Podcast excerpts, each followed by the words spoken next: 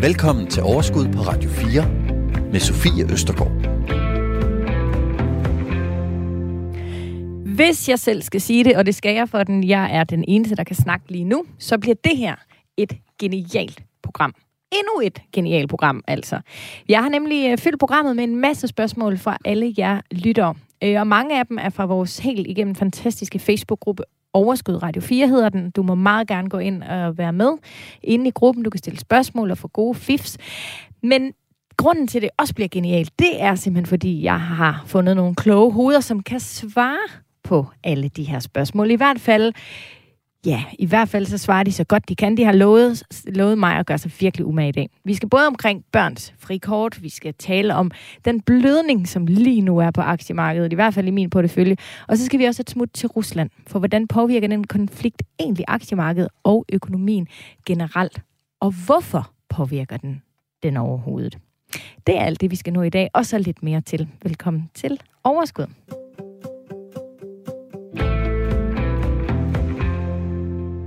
Sammen med mig i dag, der har jeg to fantastiske gæster, hvis jeg selv skal sige det. Anne Lehmann Eriksen, uafhængig forbrugerøkonom, økonom, økonomon, jeg fik have sagt økonom. Ja, hej. Velkommen til. Ja, tak skal du have. Og Lars Skovgaard Andersen. Hej. Investeringsstrateg hos Danske Bank. Hvordan har du det? Jamen, jeg har travlt. Jeg har det lidt travlt, men det har man engang med, når de her aktiemarkeder de bevæger sig, som de gør. Så, så er der mange, der ringer til dig ja. og gerne vil høre lidt om, hvorfor ja. og hvad det egentlig er, der foregår. Det er der, hvor man kan gøre en forskel over for vores kunder. Det er ja. der, de har brug for os. Når markedet bare stiger, så, så tænker de ikke så meget på mig, men det er også godt. Så en gang imellem, så må man stå tidligt op og gå se i seng. Og det er jeg glad for, at du har gjort i dag, og alligevel taget dig tid til at være med her igennem hele timen. Anne, vil du ikke lige kort fortælle, hvad der er forskel? Altså, hvad, hvad, hvad vil det sige at være forbrugerøkonom? Jamen, det er jo mere øh, sådan alment øh, tænker på hverdagsøkonomien, privatøkonomien, øh, investering for begyndere osv., hvor Lars, han er mere, når man er sådan den mere garvede investor, så han, man kan sige, han taler om de mere komplekse ting, hvor jeg mere er en, der taler om at komme i gang, og hvad man skal tænke over. Og i det hele taget øh, taler om privatøkonomi på alle mulige måder, også fra de juridiske vinkler.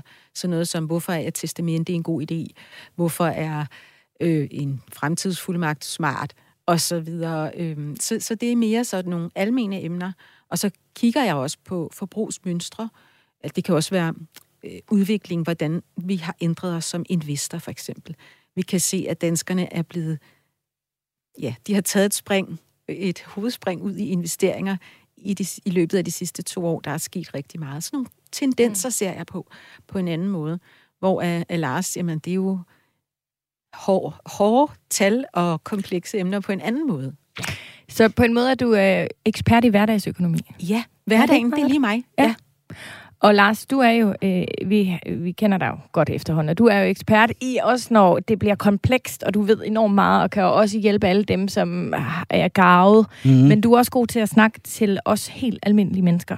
Ja. Og derfor er det genialt, at I to I er her i dag. Nu har jeg hypet jer ret meget, også Jamen, i introen, og fortalt, at I vil gøre jer umage, men det er jo derfor, I to er inviteret ind i dag. Ikke? Jo, tak. Vi gør os altid umage. Ja, ja, det gør I nemlig, og det er derfor, I får lov at komme igen og igen.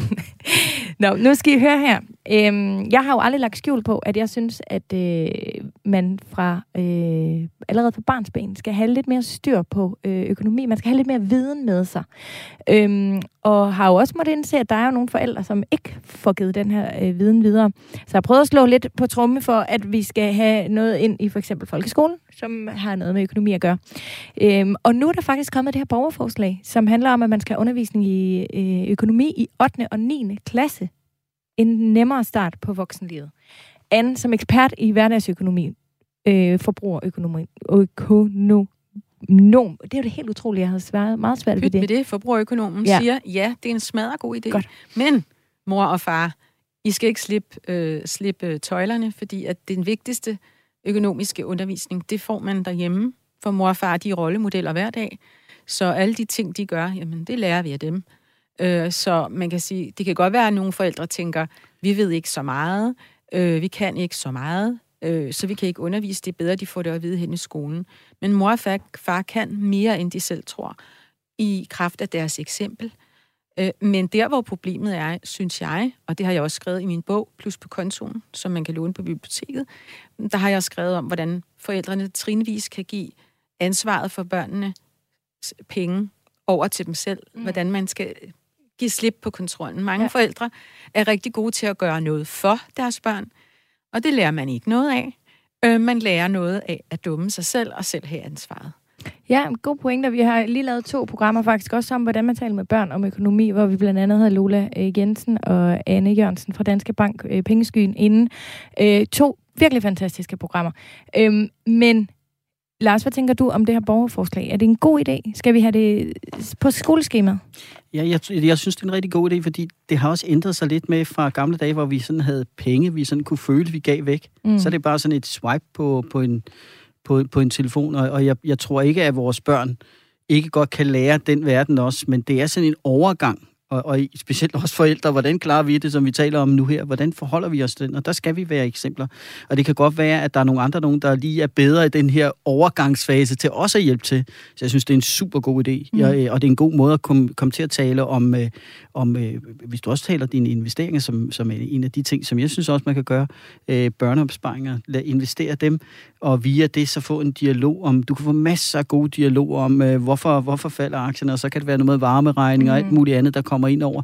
Så det kan blive sådan et eller andet helt naturligt, du sidder og taler om. Så jeg synes, det du spurgte mig om, jeg ja. synes, det er en god idé at få det ind i, i skolerne, fordi ting ændrer sig, og vi skal hjælpe dem, fordi verden er anderledes. Måden, vi omgås penge, er blevet ja. anderledes. Og så tænker jeg også bare, hvis man ikke får det grundlæggende med hjemmefra, så er det måske rigtig godt, at der er en eller anden form for sikkerhedsnet, så vi sikrer, at alle børn og unge ja. bliver i hvert fald sendt afsted med en eller anden form for basisviden, ikke? Yep. Du lytter til Overskud på Radio 4. Dagens gæster er investeringsstrateg i Danske Bank, Lars Skovgaard Andersen, og uafhængig forbrugerøkonom, Anne Lehmann Eriksen. Godt. Nu synes jeg, vi skal kaste os øh, ud i det, og jeg synes, vi skal øh, vi, vi kaster os så langt ud, og vi bare falder og falder og falder og falder og falder. Det er den fornemmelse, jeg har øh, for tiden øh, i mine porteføljer. Og jeg skrev øh, i sidste uge på vores øh, Facebook, der skrev jeg bare, at er jeg den eneste, øh, der, øh, hvis portefølje øh, styrt bløder. Og det væltede bare ind med beskeder. Det var som om, kender det der frirum, åh, oh, endelig, nu siger vi det højt, lad os alle sammen. Og det er jo selvfølgelig ikke nogen hemmelighed, at det er en generel tendens Nej. lige nu. Men Lars, prøv lige at... Øh, Altså, hvad skal vi... Hvad, altså, for hvad sker første, der? Ja, for det første, så, så skal vi jo erkende, at det her, det er jo noget, der følger med at være investor.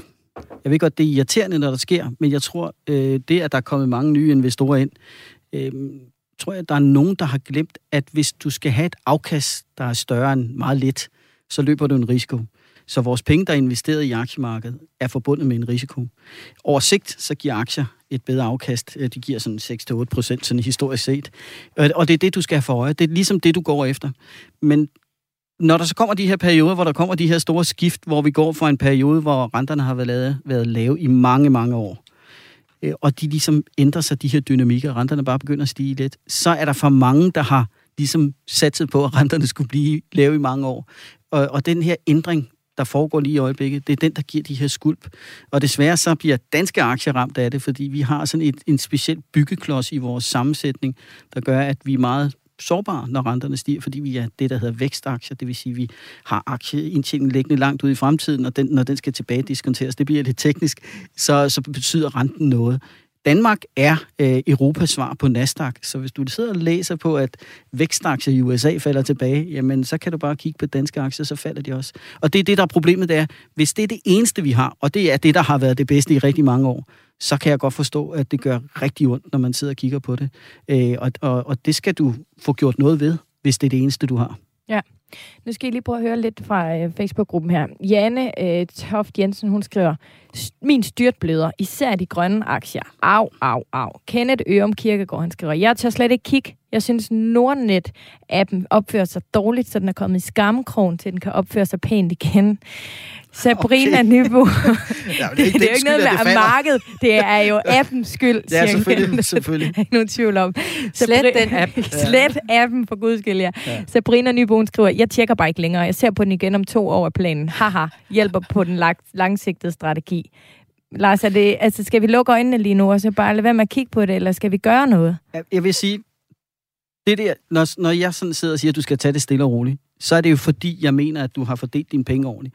Hvis du har dem liggende i, i en hel masse vækstaktier, eller det kun er grønne aktier, eller, eller du har sådan nogle specielle nischer, så, så skal du passe på, fordi vi har set mange gange, hvor markedet det er korrigeret. Det gjorde det i nålerne på bagsiden.com. Det gjorde det i, øh, i syverne i solcellerne, da vi havde øh, klimatopmøde. Det gjorde øh, finansaktierne. Aktiemarkedet er kommet igen, men det var ikke dem, der faldt, der kom igen. Så det der er, det er, at du kan ikke bare sige, nå, men det kommer nok igen. Det kan være lige nøjagtigt det, du har. Det var noget af det, der var det dårlige i den her fase. Det, det gælder om, når jeg siger, at man skal tage det roligt, det er, køb aktiemarkedet.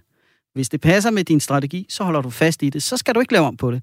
Men lige så snart du bevæger dig ud for det her, så har du altså en risiko for at ligge med det, der bare ikke er med, når det går den anden vej. Og det er der, øh, jeg ofte bliver misforstået, fordi jeg siger jo, tag det stille og roligt. Det, det, du skal virkelig kigge ind i din portefølje for at finde ud af, hvad er det, du har. For har du for meget af det, som er for dyrt vækstagtigt, så er det altså et problem, at renterne stiger. Det kommer de til at fortsætte med. Og kan du komme med et eksempel på vækstaktier? Jamen, det er... Sektorer, altså, ja, eller? det, kan, det, det findes faktisk mange sæt. Det, det findes ind i, i brint, det er grøn energi. Ja, nogle grønne, det er ikke alle. Øh, det findes ind i biotech, det findes i øh, digitale selskaber, øh, i elbiler. Øh, alle de der, hvor, hvor, hvor, man, hvor, hvor du går ind, når du kigger ind og kigger, kigger på, hvad betaler du for indtjeningen?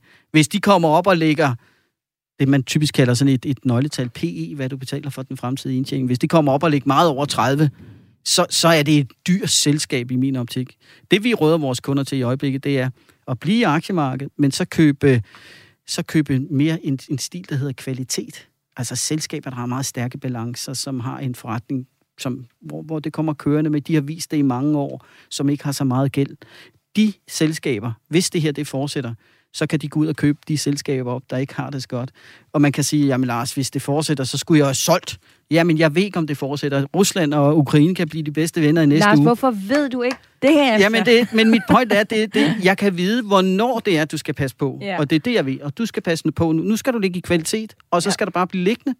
Og så må vi lave om på det, når solen igen skinner. Så kan vi begynde at være lidt øh, mere opportunistiske.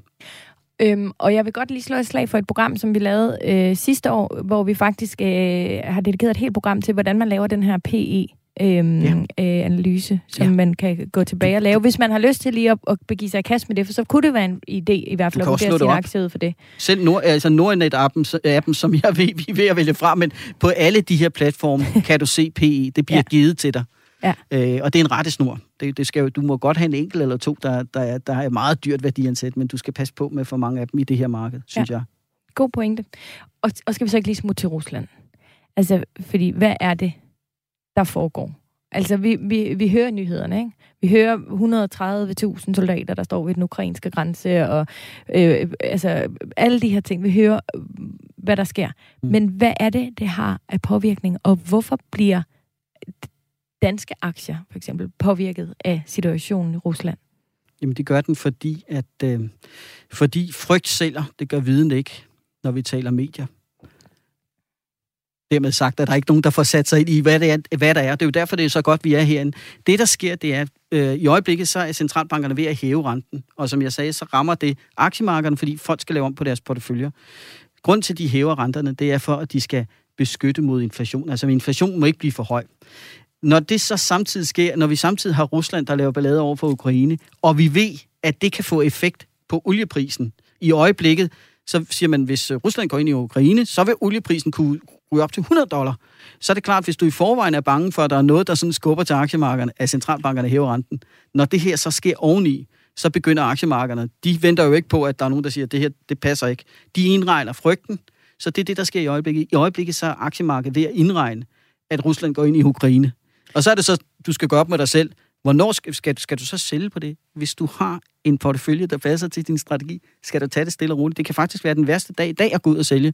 Fordi jeg siger, jeg ved ikke, hvornår de bliver gode venner. Mm. Øh, men, men, men det kan ændre det her med et trylleslag. Øh, I takt med, det er ved at blive forår, så mister han også så mister han sin pres på os, fordi det, det presser jo med energipriserne. Ja. Men når det bliver varmere, så, så, så mister han det pres. Så, øh, så hold fast og, og pas på, hvad du ligger i. Det er derfor, det sker.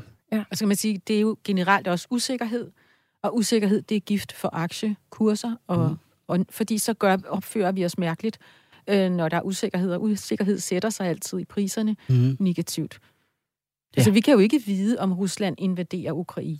Nej. Det kan sagtens være, at de gør det, men der er godt nok stor forskel på, om de gør det, eller om de ikke kommer til ja. at gøre det. Ikke også? Fordi lige nu presser de, øh, ja. og, øh, og de lægger maks pres på, og, øh, og det er jo for, at de kan få nogle politiske beslutninger igennem om, at Ukraine ikke må blive medlem af NATO, og hvad, ja. hvad de nu ellers har gang i. Og have, vi skal have en gasled, vi skal, vi ja. skal tage deres gasledninger. Og vi skal tage Nord Stream 2, den ja. skal vi sige ja til og sådan noget. Så. Men, øh, men det gør vi så ikke, sikkert ikke, sandsynligvis ikke. Så, øh, så vi må se. Ja. Og hvad så i det tilfælde? Fordi de sidste par dage har der så stået, nu øh, Biden og Putin talte i weekenden, mm-hmm. så mhm. læser vi alle sammen, nu har de talt sammen, så hører man, hvad den ene lejr siger, og hvad den anden lejr mm-hmm. siger, og så er der eksperter, ja.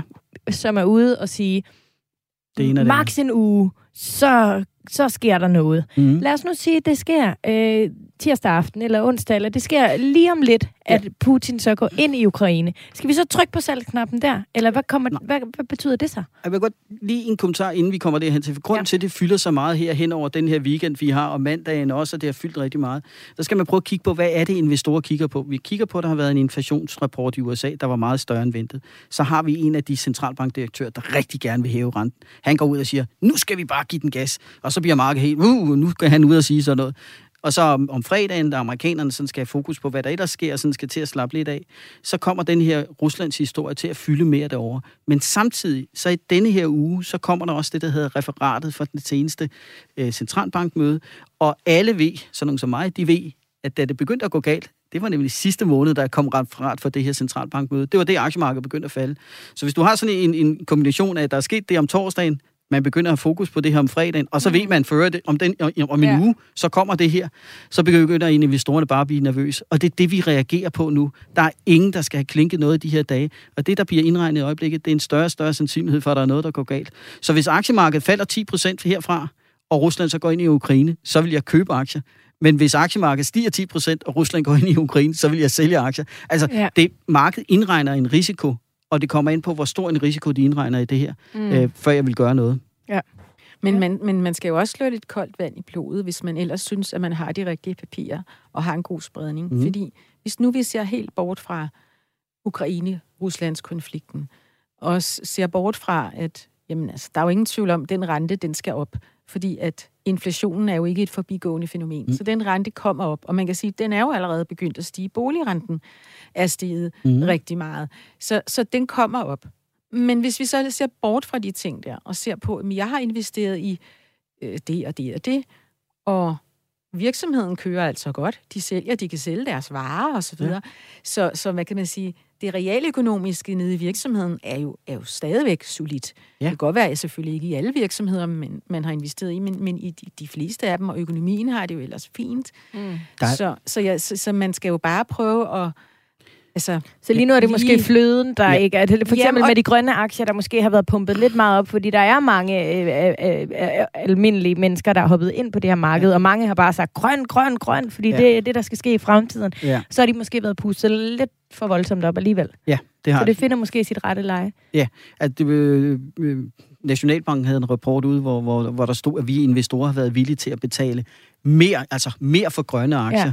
Hvorimod vi har faktisk lige lavet en undersøgelse. Hjertet, hvor vi, der har investeret måske. Ja, og vi har så været ude og spørge vores øh, kunder, hvad siger, hvor, hvor meget er du villig til at betale og give køb på, at det skal være grønt, for at du vil investere det? Og der, der siger man altså 50 procent, og så så, så skal man altså, så er det vigtigt, at de tjener penge. Og jeg tror, det er en afspejling af, at man har været i Vestas og Ørsted, og de her, de har tabt penge. Så nu siger man, jamen altså, hvis det er det, så, så, så skal I ikke tænke på at være bæredygtig. Hvor jeg siger, vi skal da investere i selskaber, der kan spare på energien. Ja. Altså, om de så laver energien, det er jeg ligeglad med. Hvis der er et selskab, der kan spare energien og kan drive sin virksomhed super optimeret, så vil jeg da godt investere i den. Øh, jeg vil da ønske, at min, øh, min lille virksomhed derhjemme kunne bruge energi bedre, end det gør lige i øjeblikket, mm. for det del dynme, der er blevet dyrt. Så, ja. så det er det, der sker. Og så det sidste punkt, det er, husk nu, at renterne bliver hævet, fordi økonomierne har det godt. Der er lige lidt for meget gang i olieprisen i øjeblikket, men centralbankerne hæver renten, fordi økonomierne har det godt. Når renterne er negative eller meget lave, så er det fordi økonomierne har det dårligt. Så ja, det, det er et sundhedstegn. Ja, ja, altså de der lave renter, det er jo noget møg. Ikke? Så, så det er det, det jo ikke for mit tegn. boliglån, eller for... Nej. Altså... Men du skal Men... bare vente til, at, øh, at du har været heldig i nogle år, ikke? Jo. Du lytter til Radio 4. Vi bliver lige uh, lidt her ved uh, aktiemarkedet. I skal lige høre et lille øh, lydklip fra øh, Janus øh, Nygaard. Hej Sofie. Tak for et super godt program, som jeg lytter til hver uge på arbejdet. Jeg står lige nu med en pose penge, som jeg rigtig gerne vil investere. Nærmere betegnet 100.000. Øh, markedet lige nu er rigtig svingende øh, med masser af røde tal, og jeg er ret ny. Øh, min plan var egentlig at opkøbe en spredning af aktier, men synes at investere i diverse indeks virker mere overskueligt og sikkert. Hvilket vil I anbefale på nuværende tidspunkt, og vil I investere lidt løbende, eller er tidspunktet lige nu godt at smide en del penge? Der er godt nok mange forskellige muligheder. Har PT kun købt for 8.000 i Sparindex C25. Tak. Yes. Hvad siger I til uh, Janus her?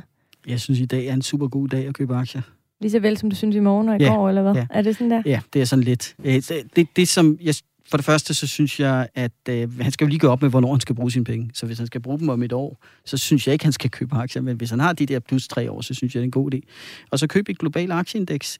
Og så kan vi på hen ad vejen, så er du investeret. Så hen ad vejen, som jeg siger, så kan vi finde ud af, om det skal være blåt, rødt eller grønt, det du skal investere. Men lige i øjeblikket, der er der ikke nogen, der kan fortælle dig, hvad det er for en, en ting, der er den bedste. Så jeg vil ikke købe enkeltpapir, jeg vil købe et globalt aktieindeks. Vil du sætte alle 100.000 så i det samme globale ja, aktieindeks? men jeg vil ikke købe for 100.000 i dag. Hvordan vil du så gøre? Jeg vil købe lidt, af sådan lidt, og så vil, jeg gå, så vil der gå 14 dage, så vil jeg købe lidt mere, sådan så jeg kommer ind stille og roligt. Det er jeg helt enig i, Mm. fuldstændig. Altså, det er det også det samme, jeg vil sige. Øhm, det her med at købe enkel aktier, når man er nybegynder. Altså, jeg har selv prøvet at være nybegynder en gang, og jeg ramte rigtigt. Jeg vidste det bare ikke, så jeg kom til at sælge de aktier, jeg aldrig skulle have solgt. Ikke? Og øhm, jeg har også købt nogen under det der .com lige inden faldet, så der mistede jeg alle pengene og sådan noget. Så jeg har dummet mig, så fået så mange blå mærker. Øhm, og så har jeg også senere købt enkelte aktier, og det er jo gået sådan okay. Men jeg synes ikke, det er nemt. Så jeg har købt øh, porteføljer i stedet for. Og det synes jeg, så giver det aldrig, går det aldrig rigtig Hvad galt. mener du med portefølje? Jamen, jeg har sådan nogle porteføljer, banken styrer for mig. Okay. Fordi jeg ikke har haft tid. Altså, jeg gider ikke at bruge min fritid på at Nej. investere. Hele min, hele min sparsomme fritid. Det-. Men hvis man ikke vil det, så kan Det man lyder sige... som om Janus han er lidt interesseret i det, men jo også meget opmærksom på ikke at Ja. brænde, brænde nallerne. Men at købe indeks er jo smart. Ja. Og det her med, hvilken dag er rigtig, jamen i dag er rigtig, i morgen er rigtig. Men det her med, at man i virkeligheden, hvis man skal investere, så skal man jo bare tage øh, små bunker penge kontinuert, fordi så er man, rammer man både rigtigt og forkert. Mm. Altså, hvis han nu skyder 100.000 af i morgen og tænker, nu, så køber jeg noget indeks, verden og så videre, øh, for alle pengene, og så falder det måske lige 10% ekstra, så vil han have været glad for at gå stille og roligt, sige nu 10.000 hver 14. dag de næste mange uger, ikke? Og Mm. så bare huske at gøre det og sætte det i kalenderen. Ja. Så, så får han spredt både sin tidsmæssige risiko, men også generelt. Og så vil han ikke være helt ked af sig selv. Nej, så slipper han for at følge med i markedet og være ked af det Mm. og alle de her ting.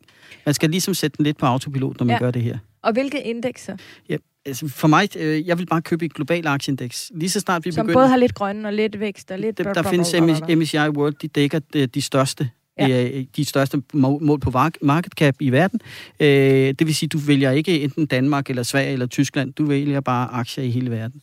Og det er indekseret, det er forholdsvis billigt. Det kan man Altså, kalde spredning. Det kan man vist Det kan man da vist godt Ja, kalde det tror jeg spredning, godt. og det kan vi lide, yes. ikke? Yeah. Sådan skal det være. Godt, nu skal I høre. Øh, jeg har også et, et spørgsmål fra en, som gerne vil være øh, anonym. Øh, også fra øh, Facebook-gruppen. Der er nemlig også nogen, der skriver beskeder til mig, både på Insta og på Facebook, men det her er altså fra Facebook. Og øh, hun spørger, nu stiger renten. Er det så nu, at man skal købe obligationer? Og i så fald er det så stadig de korte, der er bedst. Mm. Skal vi købe obligationer? Det er jo ikke et dumt spørgsmål, fordi Nej, hvis renten den stiger, og man ligesom står, obligationer er jo, når man står ligesom i modsatte ende af lånet. Ja, ikke? ja. ja øh, så måske er der flere hvis, penge hvis, i at hvis købe du tror, renten, hvis renten skal til at falde, så kan du jo gøre det. Eller hvis du kan holde den til udløb, så får du jo den rente, du når engang. Hvorfor siger du, hvis renten skal til at falde? Jo, fordi så, så, tjener, så stiger kursen. Så tjener du på, på, på Måske kursen. skal du lige kort forklare lige den der del. Altså, hvis renten falder, så vil kursen stige. Øh, det vil sige, du køber en obligation, der, lad os sige, i gamle dage, så 5%. Den betalte du 100 for. Mm. Så hvis øh, renten den begynder at falde, så stiger den i kurs. Så fordi så vil den jo være mindre end 5% værd, så er Ja. renten faldet, så skal kursen være højere. Det er kursen, der ligesom giver sig i forhold til renten. Ja. Og det, der sker i øjeblikket, det er, at renterne stiger. Ja. Det vil sige, at kurserne falder, fordi den skal jo udløbe til en fast, fix kurs. Men øh, hvorfor har det så i mange år, når renten har været lav, hvorfor har det så været dumt at købe obligationer? fordi du har fået en meget lav rente. Ja, det har ikke været dumt at købe obligationer. Jeg Nej. synes, obligationer har en, en berettelse i dine depoter, fordi de, øh, hvis der er et eller andet, der sker i markedet, det hele det falder sammen, så skal du kunne tage pengene et eller andet sted fra og putte ind. Det, det kan jeg godt lide. Ja. Så er der mange, der har sagt, jamen Lars, jeg får ikke nogen rente på mine obligationer, så jeg køber, jeg står kontant, og det koster så en halv procent i minus. Jamen, det er måske det, der er prisen for at have nogle likvider, du kan bruge. Og det, der sker på et tidspunkt, og det kommer vi til, på et eller andet tidspunkt, så begynder renterne at være, komme så højt op. Og når Mm. de kommer så højt op, at de bliver et alternativ til aktierne, så bliver det endnu en modvind for os aktieinvestorer, fordi der har ikke været noget alternativ. Det er et begreb, der hedder TINA. There is no alternative. Og det, jeg siger, det er, at vi skal være klar over, at det var ikke længe før, så dør TINA. Og så er der et alternativ til aktier. Og så får vi det som modvind. Også Fordi fordi, det så så- begynder pengene at flytte fra aktier til obligationer, fordi Ja. så får du måske 2,5 procent i Men USA. hvor, hvor langt skal vi op, før at øh, det både for hende, der spørger her, og for alle os andre, skal være aktuelt at kigge mod obligationer? Jeg, jeg, jeg aner det ikke. Nej, så, Du ja, er ikke så meget. Ja, mit, mit, point det er lidt, at uh, vi, vi skal se noget mere i relation til det her inflation. det er mere øje- stabil højere rente, Ja, eller hvad? Ja, det ja, det? jeg, vil, jeg vil godt se, hvor, hvor meget kommer de her centralbanker til at hæve renterne, og hvor meget stiger olieprisen. Fordi olieprisen, inflationen, ryger lige ind i renten, fordi når vi køber lange obligationer, så, så i dag, så, så ved jeg, hvor mange mine penge er værd. Men hvis inflationen stiger, så er mine penge jo mindre værd ude i fremtiden. Så vil jeg kompensere, så vil jeg have en højere rente, så betaler jeg lavere. Lidt teknisk det her. Det er det, der, det, er det, der driller renterne i øjen, øjeblikket. Det er inflationen. Øh, Så jeg vil, øh, når nu vi taler om, om Rusland og Putin og oliepriser, så vil jeg lige vente lidt med at gå ud og købe obligationer. Men, men sådan helt generelt, så synes jeg, de har en berettelse i depoterne. Ja. Ja. Det er bare, nu spørger du så meget konkret, så vil mm. jeg Mm. lige vente en lille bit smule. Ja, ikke? men det er så godt. Og inden Men vi er, men vi er jo også i et vadested nu, fordi jeg synes jo, det er... Nu ser vi, at, at boligrenten virkelig... Øh, den, den virkelig... Øh, den hopper. Ja. Den hopper faktisk. Øh, og, øh, og stadigvæk så holder Nationalbanken den zoneangivende rente negativ. Mm. Mhm. Hvor længe kan de det? Fordi det virker helt absurd. Det giver Ja. jo et større rentespænd Ja. på den måde. Ikke? Den- Markedet opfører sig altså anderledes end Nationalbanken. Ja, det var noget med, at man skal forsvare kronen eller svække kronen, Ja. ja. og, i øjeblikket, så, så er det måske et spørgsmål, om man vil gerne vil have svækket kronen, og den simpelthen bliver for stærk, så sænker Nationalbanken renten. Det er en, en, en helt anden historie, vi det kan komme det. ind på. I på den kommer, I kommer ind en anden gang, så tager vi fat i den del Ja, også. Men øhm, inden længe, der laver vi også et program kun dedikeret til lån. Øh, hvad er smart, og hvad betyder det, og hvad er et flekslån, og hvad er det Det almindeligt, og bla bla bla, og kurser og bidragssatser, og alt det der hejs. Men det tager vi øh, en anden gang. Du lytter til Radio 4. Janni Damtoft er også en af de lyttere, som godt lige vil have jeres besøg med på øh, noget, hun går og overvejer. Vi er jo i fuld gang med Overskud på Radio 4, og vi har dedikeret programmet i dag til øh, en masse lytterspørgsmål. Øh, hun spørger, jeg kunne godt tænke mig øh, nogle eksempler på nogle simple, langsigtede og solide værdipapirer, der giver mening at have på en fyldt aktiesparekonto. Altså nogle eksempler på, hvilke værdipapirer man har købt for de 103.000 for at få den optimale spredning, sektorer og geografi. Ja, Skal, jeg, skal jeg tage den? Ja, det er du nødt til. Okay, jamen, så gør jeg det. For jeg ved ikke, hvad folk køber. Nej, så, så, Nej, nej det er også, det er også øh, fair. Øh, for det første, så kan jeg, må jeg ikke, på grund af den lov, der er i sat i gør det scene. alligevel, Lars? Nej, det gør jeg ikke, for så Nej, bliver jeg det gør du fyret. ikke. Nej. Øh, jeg må ikke nævne enkeltpapirer, fordi det skal du have noget rådgivning om. du kan Men, men jeg, det. Du visker det bare. jeg visker det til jer. Men jeg kan godt give jer nogle råd om det alligevel. Ja. Jeg har faktisk allerede givet jer det allerbedste råd. Det allerbedste råd lige i øjeblikket. Spredning. Og så vil jeg sige, at køb, prøv at købe kvalitet. Lad være med at gå ud og købe aktier, der er meget, meget dyre. Og lad være med at tage chancen at købe nogen før regnskab. Altså, jeg vil hellere vente på et regnskab. Vi er midt i regnskabssæsonen nu Ja. ja. her. Så vil jeg sige, okay, selskaber, der kommer ud og kommer med et godt regnskab. Jeg har lavet listen over, hvem jeg godt vil have. Kommer de ud med et godt regnskab? Falder de, fordi markedet falder, så gør det jo ikke noget, min aktie falder. Det er jo bare markedskorrektionen. Og så køber vi op. Der er bare meget, altid mange rygter, inden de her regnskaber kommer ud. Ikke? Jamen, det, Dem det skal man live ikke, with øh, der skal du lukke, Ja. der skal du lukke ørerne. Lev med det. Ja, Lev med det. Men jeg synes faktisk, det er et rigtig godt råd. Det er regnskabssæson. Ja. Ja. Og så kan man lige så godt vende sig til at læse, læse om, øh, nå, nu var det det her virksomhed. Den, øh, det gik rigtig fint, eller det gik ikke så fint. Ja. Og så notere sig det, fordi at man skal, hvis man vil købe aktier og sådan noget, så er man altså nødt til at, at følge med i erhvervsstoffet. Og, vi, og vi, der er en anden ting, som også er vigtigt i øjeblikket, og vi kan virkelig godt se, hvad er vækstselskaber, og hvad er ikke vækstselskaber. Så selskaber, der falder rigtig meget, fordi de siger noget dumt, dem skal du ikke købe. Altså, det var noget, man kunne gøre, dengang markedet bare steg og steg. Så lagde du ikke mærke til, at de stiger, jeg har købt den, og så stiger det. Ja, ja, men markedet steg mere. Det ligger du ikke mærke til. Men det, vi ser i øjeblikket, det er, når nogle af de her darlings, øh, Netflix eller PayPal eller Facebook eller nogle af dem her, når de kommer ud og skuffer, og fordi de er de her vækstaktier, kan du huske, at jeg talte det der med dem, når renten den stiger. Når de falder, så falder de ikke kun 10% så falder de 20% Og det er fordi, alle har købt dem. Det er jo dem, vi havde før. Det var dem, der var gode at have før, men der er bare ikke nok, til, altså, vi har for mange af dem, så der er ikke nogen, der køber dem, så falder de bare endnu mere. Og det kan godt være, at de retter sig lidt nu her, men det vil ikke være dem, der er med sådan for alvor på opturen.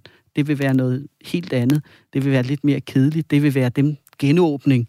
Det kan være rekrutteringsbyråer, det kan være service, øh, ISS, må jeg ikke anbefale, men i den du og dem, der sørger for, at vores virksomheder kommer til at du. Og det transport. Kan være, transport, ja. Det kan være mm. øh, luftfart, det kan være øh, hoteller. Altså, jeg siger ikke, at det er det, du skal investere. Isoleringsmaterialer, altså... Ja, hvad, med, hvad med alt sådan noget? For eksempel, vi hører så meget om, at nu øh, stiger priserne i supermarkederne og sådan mm. noget. Er det sådan noget også, vi skal ja, kigge hvis, ind i, eller hvad? Hvis, hvis supermarkederne har det, der hedder pricing power, så ja. det, der er sket, det er, at der er mange supermarkeder, de har deres egne øh, lokale mærker. Ja, private label. Ja. ja, og der kan det jo godt ske det, når man står dernede i supermarkedet nu og synes, at elregning og varmeregning den er sted med 5.000, mm. eller hvor meget det nu er. Så køber man det her private label.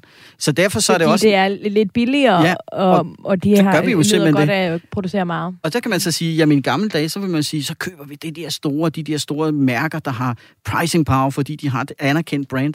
Men det kan være, at det er dem, vi vælger fra den her gang, fordi vi, vi går ned og køber de her normale, deres deres lokale mærker, deres ja, private det kommer labels. vi til.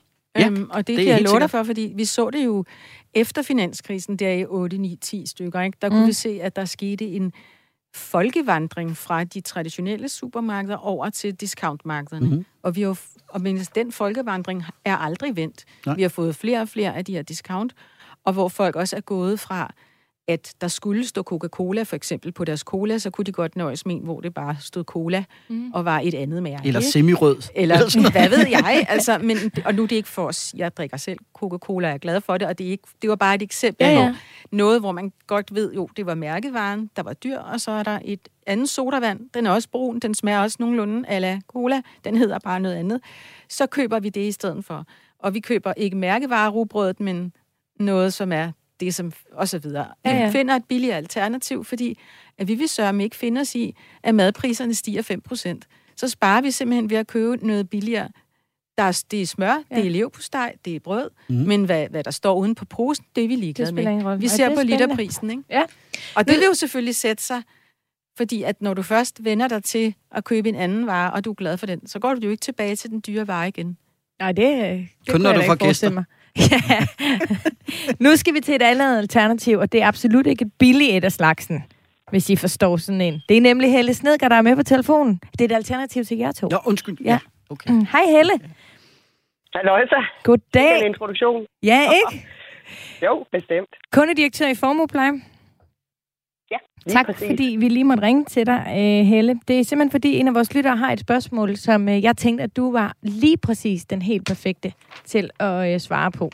Så nu skal I høre her. Det er fra Morten Emil, og han skriver, Min søn på snart to år har en aktieportefølje for at kunne bruge hans skattefradrag. Men hvad er de gældende regler? Hvilke aktier eller ETF'er må han købe for at bruge fradraget? Og skal jeg gøre noget på skat for at registrere køb, salg osv.? Øh, og Helle, her må jeg også lige spørge dig, fordi jeg har faktisk lige talt med nogle af mine venner om det her med at bruge sine børns aktieportefølje. Det er jo rigtig smart at bruge deres frikort.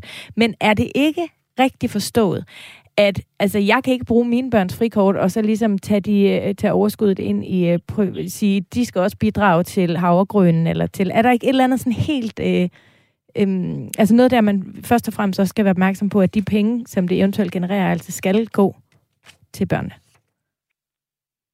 Jo, altså, der er flere ting i det her spørgsmål, og den første del af det spørgsmål, det handler netop om, at, øh, at der bliver talt om, at sønnen har en aktieportefølje.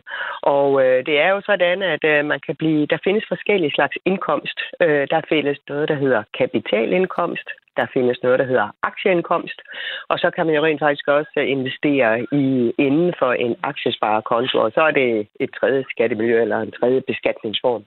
Men, men sådan lige umiddelbart, som øh, spørgsmålet lyder, så hvis, øh, hvis der er købt aktier til det her øh, barn her, jamen så er der ikke noget med at kunne bruge øh, barnets øh, øh personfradrag. Fordi personfradraget kan du kun bruge, hvis du investerer i noget, som bliver beskattet som kapitalindkomst. Og øh, for lige at, at runde den af, så kapitalindkomst, det er, hvis man har indtægt fra obligationer og obligationsbaserede investeringsbeviser. Det er, hvis man har øh, øh, skaber afkast fra akkumulerende investeringsbeviser. Det er, hvis man har bankindestående, altså i en eller anden øh, fjern fremtid, hvor man får renter på øh, penge på en bankbog. Det er øh, ETF'er, som ikke er godkendt til beskatning som aktieindkomst. Altså, det er ikke nogen, som står på øh, skatspositive liste. Og så er det finansielle instrumenter. Det er den slags ting, som bliver beskattet som kapitalindkomst. Og det vil sige, hvis man har investeret i nogle af den slags ting, og man skaber et afkast, så vil det afkast som udgangspunkt kunne øh, jeg vil sige, øh, øh, betales, at man betaler skat med sit øh, personfradrag. Og øh, er man øh, under 18 år, så har man et personfradrag på 37.300 øh, kroner. Øh, det vil sige, de første 37.300 kroner, man tjener, dem skal man ikke betale skat af. Og så nævner du et ekstra spørgsmål i den sammenhæng, og det er det her med, hvis nu lille Ibe eller lille Yrsa har investeret i noget, så er det faktisk ikke kun det der med, hvad de har investeret i. Det er faktisk også øh, noget med, hvor kommer pengene fra. Fordi øh, altså, hvis lille Ib og lille Yrsa investerer i noget for nogle penge, de har for eksempel fået af deres bedsteforældre, så er det lille Ib og lille Yrsa, der bliver beskattet. Hvorimod, at hvis det er nogle penge, som lille Ib og lille Yrsa har fået af deres forældre, så kan der være situationer, hvor, det er, hvor beskatningen finder sted øh, hos forældrene. Og for at det her barn øh, skal kan man sige, øh, selv blive beskattet, så er det indtil barnet er 15 år vigtigt, at forældrene går ind og aktiverer barnets frikort, personfradrag, fordi der dannes ikke automatisk en, øh, en, øh, en, en årsopgørelse til børn under den alder. Okay, ja. Gav det mening, det jeg sagde her? Det synes jeg. Synes I ikke også? Det, det, Både super Anna og Lars, de det giver jo super meget nikker. mening her. Ja, ja, Det, gør, det gør det. Og det er simpelthen for, at, øhm, det sidste, du var inde på, det er simpelthen det der med at undgå, at forældre til egen vindings skyld udnytter. Altså, fordi så er skatten jo på forældrenes side, hvis de bruger jeg vil tro, overskud. Jeg vil tro, det, er det er det, man har ønsket at modgå. Altså, at, øh, at man kunne øh, øh, give penge ud til, øh, til sine børn, og så nyde øh, godt af, af et lavt afkast. Øh, så jeg, jeg vil tro, det er det, man fra lovgivers side af har søgt at undgå på den måde. Men... Og jeg vil også sige, det er noget, der, altså, der, der, der er lidt diskussion, fordi der er også nogen, der siger, jamen, så længe du investerer i noget, Altså nu siger vi, at øh, du har givet dit mindreårige barn nogle penge, og de er investeret i noget, der er akkumulerende. Det vil sige, det er ikke penge, der så der, der skabes ikke et årligt udbytte, men det akkumuleres. Så er der også nogen, der gør sig til talsmand for, at, øh, at den del øh, vil ikke blive beskattet hos forældrene, men vil blive grebet af den her øh, lempelige beskatning, eller altså hvor du kan anvende personfradraget det er sådan, der er en lille smule diskussion om det. Det er lidt en gråzone. Ja, Anne? Men jeg har lige et supplerende spørgsmål til Helle, fordi er vi ikke enige om, Helle, at øh, hvis forældre, farmand der i stedet for havde oprettet en ægte børneopsparing til sit barn, og så et tilknyttet depot, og så investeret de penge, man må putte ind på børneopsparingen, så var der ikke noget skat overhovedet, så var al afkast skattefrit, så længe børneopsparingen består, indtil den så stopper ved 18 eller 21 år. Fuldstændig rigtigt. Og grunden til, at man øh, går videre end det, det vil typisk være, hvis man er så heldig at være født ind i sådan en familie, hvor der er flere midler. Fordi børneopsparingen, for det første, så er det jo det her med, at der må maksimalt indskyde 6.000 kroner årligt. Og når man er nået op til, at der er samlet set indskudt 72.000 kroner på børneopsparingen, så kan der ikke puttes mere derind. Øh, og dernæst er det jo også sådan, at der kan være lidt forskel på fra pengeinstitut til pengeinstitut, hvad man kan med børneopsparing. Hvad kan den investeres i? Yeah. Og, øh, og derfor, altså, man, man skal lige være lidt ops øh, før man går i gang med at øh, etablere den. Fordi øh, det ene pengeinstitut kan for eksempel have en holdning til, at det, du kan putte barnets midler i, det er alene de fonde, som det pågældende pengeinstitut selv øh, kan tilbyde, eller de puljer, det pågældende pengeinstitut selv øh, tilbyder. Og så skal man jo selvfølgelig lige være opmærksom på, om, øh, om det plejer at være, om de plejer at være konkurrencedygtige i deres øh, afkast-risikoforhold. Øh, og andre steder kan man investere inden for børneopsparing børneopsparingens rammer på et mere mm, frit øh, grundlag. Så det skal man være opmærksom på. Men ellers har ret. Altså nul skat er jo det, vi elsker allermest. Og nul skat, det er der på afkast på børneopsparing. Og det er der på øh, det afkast, der kan skabes ved at investere i noget, der beskattes som kapitalindkomst, så længe det holder sig mm. under øh, barnets personfradrag. Og man skal jo ikke... Øh, nu, jeg har selv, med mine børn, har jeg øh, været inde og investere dem for ja, halvandet år siden. Der, det er sådan helt sindssygt, hvilken forskel det har gjort i forhold til afkastet. Og nu har det selvfølgelig også været nogle gode år, så det er jo mm. ikke nødvendigt, det fortsætter. Men jeg kan i hvert fald anbefale, at man tager stilling. Men Helle, hvis vi, hvis vi har en børneopsparing i vores bank, og man derigennem får tilbudt at investere den i nogle puljer i banken, så skal vi ikke tænke... Altså, så har banken styr på skat, ikke? Der behøver vi ikke at... Fuldstændig. Godt. Nej, fordi at, øh, altså, en børneopsparing, den er ligesom oprettet med en skattekode, der betyder, at øh, der er nul skat. Og det er, jo, det er jo det, der gør, at det er super suverænt, meget attraktivt skattemiljø. Men det er det jo naturligvis kun, hvis der rent faktisk skabes et afkast. Fordi ja. altså 0% i skat er noget, der ikke bliver til noget. Det, det er ikke attraktivt. Så, øh, så, så derfor. Og så det der med, at der er en begrænsning. Altså når vi når op til det her maksimale indskud på 72.000, hvilket jo for mange børn vil være meget, meget stort. Men, men skulle man nu være så ubeskriveligt lykkelig og heldig, at man har så rige forældre og bedsteforældre, at man passerer det øh, maks, så er det, at man kan gå ud og så etablere et ganske almindeligt frit depot, og deri lægge investeringer, der beskattes som kapitalindkomst, og så gøre brug af sit personfradrag. Helle Snedger fra Formuepleje. Sådan en lille fin melodi bag dig, der afslutter øh, rigtig godt på øh, mange gode måder. Æh, øh, ja, men det er genialt. Gå du ud og åbne, og så håber jeg, du forstår, når jeg siger, at du er en skat Helle. Tak fordi oh, vi må ringe til dig. dig. vi ses. Det dejligt. I lige måde. Ja, Hej du. Du lytter til Radio 4. Nu skal I høre lidt fra Mette. Mette, hun øh, har også lidt spørgsmål til jer. Hej, overskud. Jeg oprettede først et aktiedepot igennem min bank. Efterfølgende startede jeg en månedsopsparing på Nordnet. Nu har jeg enkelt aktier på begge depoter, og vil egentlig gerne samle dem. Mit spørgsmål er, om man kan det, uden at sælge aktierne, og er det en god idé? Hvad nu, hvis det ene sted går konkurs? Anne, Jamen, kan man, det? Aktier, det kan du sagtens flytte fra et depot til et andet. Det er ikke noget problem. Uden at sælge? Ja, mm. det kan du sagtens. Men det koster nogle penge. Det er som regel ikke gratis. Altså, hvis du nu, lad os nu sige, man havde, nu tager jeg bare et eksempel, du havde et aktiedepot i Danske Bank, og så vil du flytte det til Spar Nord, øh, og så, så koster det som regel øh, et lille gebyr på et par hundrede kroner per aktiekode. Det kan være mindre, det kan være mere, men det kan man godt. Vi ser men, mere den anden vej, at det er fra, fra Spar Nord til Danske Bank. Ja, men det, ja, det, det, det var ikke Vi har også altså perioder set det den anden det, vej, Lars. Det, det kan gå begge veje. Ja, det kan vi gå begge veje. Men der, men, men der var en ting, jeg lige vil anholde der, fordi at... Øh, så siger lytteren, jamen øh, hvis de går konkurs, jamen der er jo så heldigvis, skal man jo ikke være bange for, at, øh, at banken går konkurs, fordi værdipapirerne er dine. Ja. De er jo et depot i dit navn. Så der, der er du ikke fanget. Det var kun, hvis du havde, lad os nu sige, usandsynligt mange kontanter stående på en konto hos en bank, der gik konkurs. Lad os nu sige, du havde 2 millioner kroner stående kontant. Så kan man sige, så har du et problem, for der vil du kunne miste nogle af kontanterne, eftersom at øh, det, der hedder øh, øh, indskyderformuen, øh, før hed det indskydergarantifonden, tror jeg, det hedder indskyderformuen, jamen der kan du have stående øh, garanteret mod konkurs, det der svarer til cirka 100.000 euro, altså cirka 746.000, mm. men alt derudover, det vil være, øh, altså det vil du miste.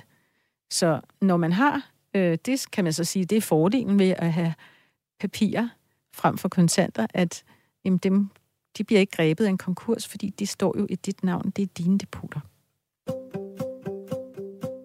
Du lytter til Radio 4. Jeppelep. Og så har vi, øh, nu skal vi tale om lidt jord. ikke i hovedet, Lars, men, øh, men en anden type jord. Yeah. Øh, og det er også for en af vores lytter, der har skrevet til mig, øh, som ønsker at være anonym, men nu skal I høre. Er jord en god investering? Der er masser af jordlodder til salg på boliga.dk. Hvis ikke man ønsker at købe flere værdipapirer, og ikke trænger til at købe et hus, kunne et stykke jord så være en idé? Hvis ja, skal det så være et særligt stykke, for eksempel i Nordsjælland, langs havet? Er der stort nok til at udleje til jagt? Frijord, helårsjord eller landbrugsjord? Øh, jord med olie i vil nok være rigtig godt i øjeblikket. Nej, jeg, jeg synes... Øh, Jamen, jeg synes, at det er godt at have en, øh, sin investering spredt ud på mange forskellige ting. Du kan også have malerier, og du kan have alle mulige andre ting, og, og jord er også en. Jeg tror bare ikke, at der er noget af det her, der er... Altså, alt hvad du investerer, nu skal vi lige tilbage til noget af det allerførste, vi taler om. Når du investerer dine penge og skal have et afkast, der er større end det, vi alle vi andre dødelige kan få ved at have pengene stående nede i banken, så, så hvis du skal have et højt afkast, så skal du også forvente, at du løber en høj risiko. Og det, der sker i øjeblikket, det er, at når renterne har været lave, så er pengene flyttet ud i mange forskellige afgrunde. De er flyttet ind i aktiemarkedet, de er flyttet ind i boligmarkedet, og det tror jeg også afspejler de priser, du får lige i øjeblikket. Ja. Så du skal, du skal ikke købe jord, fordi du tror, at du kan tjene en, en hunds masse penge på, på kort sigt. Du skal købe jord, fordi det er en del af din investerede portefølje. Og du skal heller ikke købe jord, hvis du skal bruge, altså, skal bruge pengene om et par år. Det skal være de sidste penge, du kommer til. Det er noget, du ikke bare handler. Okay. Men det der er jo også problemet med at købe jord, at der er man, inden man kaster sig ud i det, så skal man altså undersøge skattereglerne. Ja, Fordi absolut. ubebu, ubebygget jord, øh, når du sælger det, så får du, altså der, der kommer skattevæsenet og, og, og, og tager for sig af retterne. Det er om, hvis nu du for eksempel købte et sommerhus, som står på en grund, og det der lille hus, når du, og så har du det et par år, og så sælger du det med fortjeneste, så kan du jo som boligejer øh, stikke fortjenesten i lommen. Men har du en ubebygget jord, så er det jo helt andre skatteregler, der gælder. Så det skal man jo lige sætte sig ind i, inden, så man ikke forregner sig. Det er en, en god pointe. Og i det hele taget, jeg, jeg går lidt og overvejer øh, i forhold til det her med rente og sådan noget, altså at man måske, øh, måske skal man også lige finde ud af, fordi hvis renten den stiger, så kan det jo også godt være, at det bliver billigere øh, hen ad vejen at købe noget bolig eller jord eller et eller andet, ikke? Det, man, man ved ikke, hvad, hvornår den der rente stopper, hvad det betyder, ja. og, og hvor mange penge vi alle sammen mister nu her. Altså, øh, hvis, hvis det er sådan en almindelig husstand, er det 5.000 mere om måneden, man fortæller, de øh, betaler mere i eludgifter. Øh, det, det, der vil være nogen, der bliver ramt af det. Når renterne så samtidig stiger, så bliver du ramt på dine energiudgifter, og du får også øget udgifter på din, på din regning til altså din boligrente. Jamen, og Er der det- er også det- noget skatte op i luften, som også Ja, snart... og alle de her øh, ting, de, de, de kan godt lige gøre, at der kommer en pause. Jeg, jeg, jeg, vi har ikke i vores forudsigelser, at der kommer sådan et, et større øh, fald i boligmarkedet. Men jeg vil da sige, med de ting, som jeg nævner nu, at du har større udgifter på din varmeregning, og dine udgifter til din bolig, alt andet lige også vil stige, mm. så tror jeg, at der opstår nogle muligheder for, at du kan lave nogle køb, hvis øh, du tænker dig lidt om, Ja. og bruger tiden til at og, og, og scanne markedet og finde ud af, hvor du gerne vil Vi bo. talte øhm, øh, med Mira øh, Lige Nielsen fra øhm, øh, Nykredit for et par uger siden, mm. og jeg er ret sikker på, at hun sagde, at øh, de foreså en sti, altså ikke, ligesom du siger, ikke et fald, Nej, men det- en, en mere moderat stigning det er på også det, jeg omkring, tror jeg, 4 procent, hun sagde øh, i, i 2022, et eller andet, de havde forudset. Ja. Øhm, Anne? Jamen det, man jo også skal huske, er, at når boligrenterne stiger, så vil det vil jo sætte sig negativt i huspriserne, så de vil falde. Mhm. Øh, så kan man glæde sig over, at det bliver billigere at købe huset. Altså Ja, købsprisen præcis. bliver lavere, men det bliver jo dyrere for dig. Du har også råd til at købe for mindre. Ja. Mm. Fordi at din udgift til rente, altså rentebyrden, den jo så stiger. Ja. Øh, og du har jo bare det samme rådighedsbeløb, som du nu har. Og så kan man sige, med en meget lav rente, jamen, så kan boligpriserne tåle at være høje, men når renten begynder at spacere opad, som den gør i øjeblikket, jamen så spacerer boligpriserne den anden vej. Ja. Fordi familierne har de penge, de nu engang har. Men hvis hende, der skriver her, øh, har nogle penge og et, øh, mulighed for at betale et højere indskud, så kan det jo være en fordel for Ja. hende på et tidspunkt, Ja. hvis hun Ja. Ja. har... Jeg, jeg synes, i alt hvad vi gør lige i øjeblikket de her dage, det er, at vi, vi skal lige tage det stille og roligt, og så skal vi lige se, hvad der sker. Fordi vi bliver presset på mange fronter. Vi bliver presset på vores energiregninger, vi bliver presset på vores renter. Ja. Vi vores udgifter til På boliger. havregryn i supermarkedet, Alt på presset på, så lad os lige på prøve at se- muligt andet. Lad os lige se, hvordan det hele lander. Ja. Øh, Ja, jeg altså rådighedsbeløbet, det bliver ligesom klippet Ja. ja. i alle ender og Ja. kanter. Ja. Ja. Altså sommerferien er på spil. Ja. Det er godt, Ja. du lige har været på ferie. Ikke? Ja, at, at det er ikke sikkert, du får råd til den Nej. sommerferie. Jeg har et sommerhus i Galej. Ej, det er godt, Lars. Jeg var også spændt på, hvordan jeg overhovedet skulle klare mig igennem det her program, for det er lidt jetlag, men øh, jeg synes egentlig indtil videre, at det er gået ret godt. Det synes jeg Jeg også. Synes, jeg har forstået alt, hvad I sagde, men det er måske mere en kompliment til jer. Tak. Du lytter til Overskud på Radio 4. Dagens gæster er investeringsstrateg i Danske Bank, Lars Skovgaard Andersen, og uafhængig forbrugerøkonom, Anne Lehmann Eriksen. Og vi svarer på en hel masse spørgsmål øhm, fra lyttere i dag, og vi har været vidt omkring. Og nu skal vi altså lige... Øh, Anne, den her den er ret meget til dig også. Den er fra Karina Andersen. Og Karina hun spørger ind på vores Facebook-gruppe. Vi vil rigtig gerne begynde at investere, men synes det er uoverskueligt og lidt angstprovokerende. Kan man overhovedet gøre det, hvis man også er lidt nære Vi tænker både på at investere børneopsparing og almindelig opsparing. Men i hvad? Og hvordan? Og hvor meget? Og så har hun lavet sådan en hel masse emojis, at hendes hjerne er ved at koge over. Altså. Og der er jo mange som Karina, hvor det er i hvert fald det, jeg også har oplevet, både ved mig selv og også ved mange af dem, jeg kender. Første gang er helt klart den sværeste.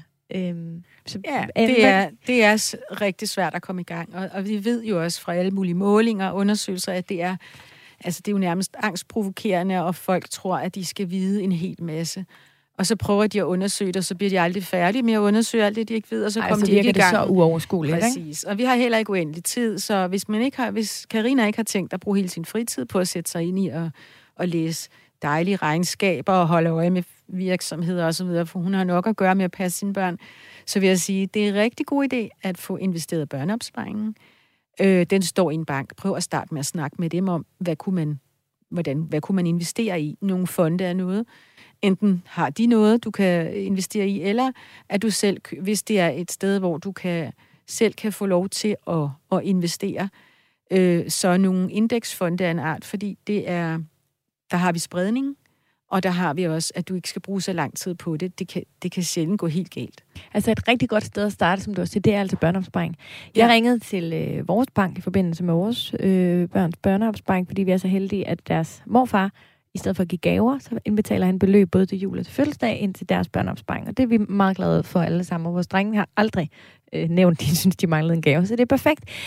Øhm, men renten er jo usandsynligt lav øh, lige ved tiden. Jeg tror, det var 0,30 procent eller et eller andet. Helt Det skal være glad for, at du får overhovedet for Ja, rente, ja, ja, men det er altså. rigtigt. Det er jo helt ret. Det kunne lige så godt være negativt, men i forhold til, da jeg var barn, altså, Ja. der, der er der meget stor Ja. forskel.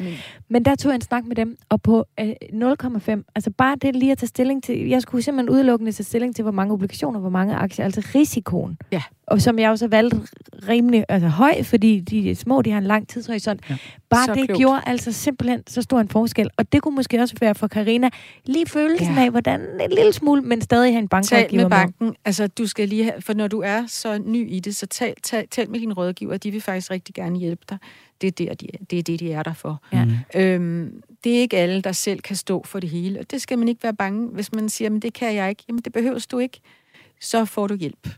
Så det synes jeg, man skal. Og jeg vil sige, i min egen familie, øh, min mand, han har syv børnebørn, og han oprettede på et tidspunkt børnebørnskonti. Og de får bare ingen rente.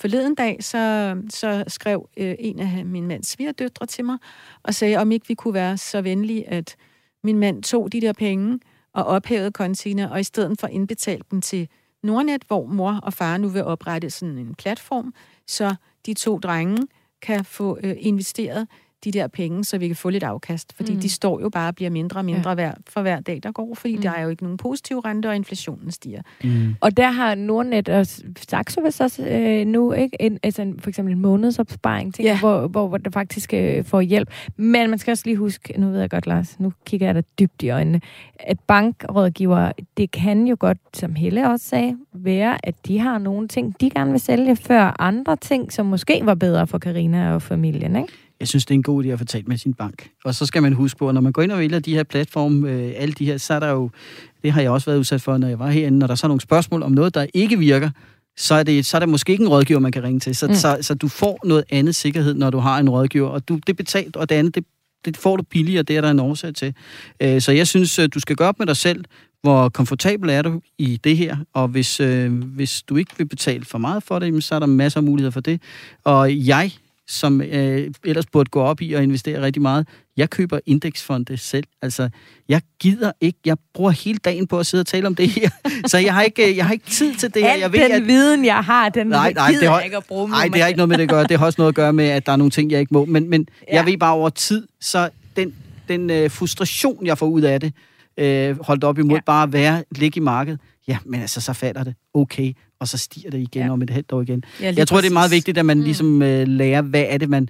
man det, det nytter ikke noget, at man kun vil gå efter at få det der fantastiske afkast. Hvis ikke du kan klare, at der også er perioder som nu, øhm, så skal du lade være med selv at investere. Og så spørger Karina også, og det skal vi kort lige have et svar på her til sidst. Hun siger, hvor meget? Men der er svaret vel, det du kan tåle mest? Eller? Ja. Altså.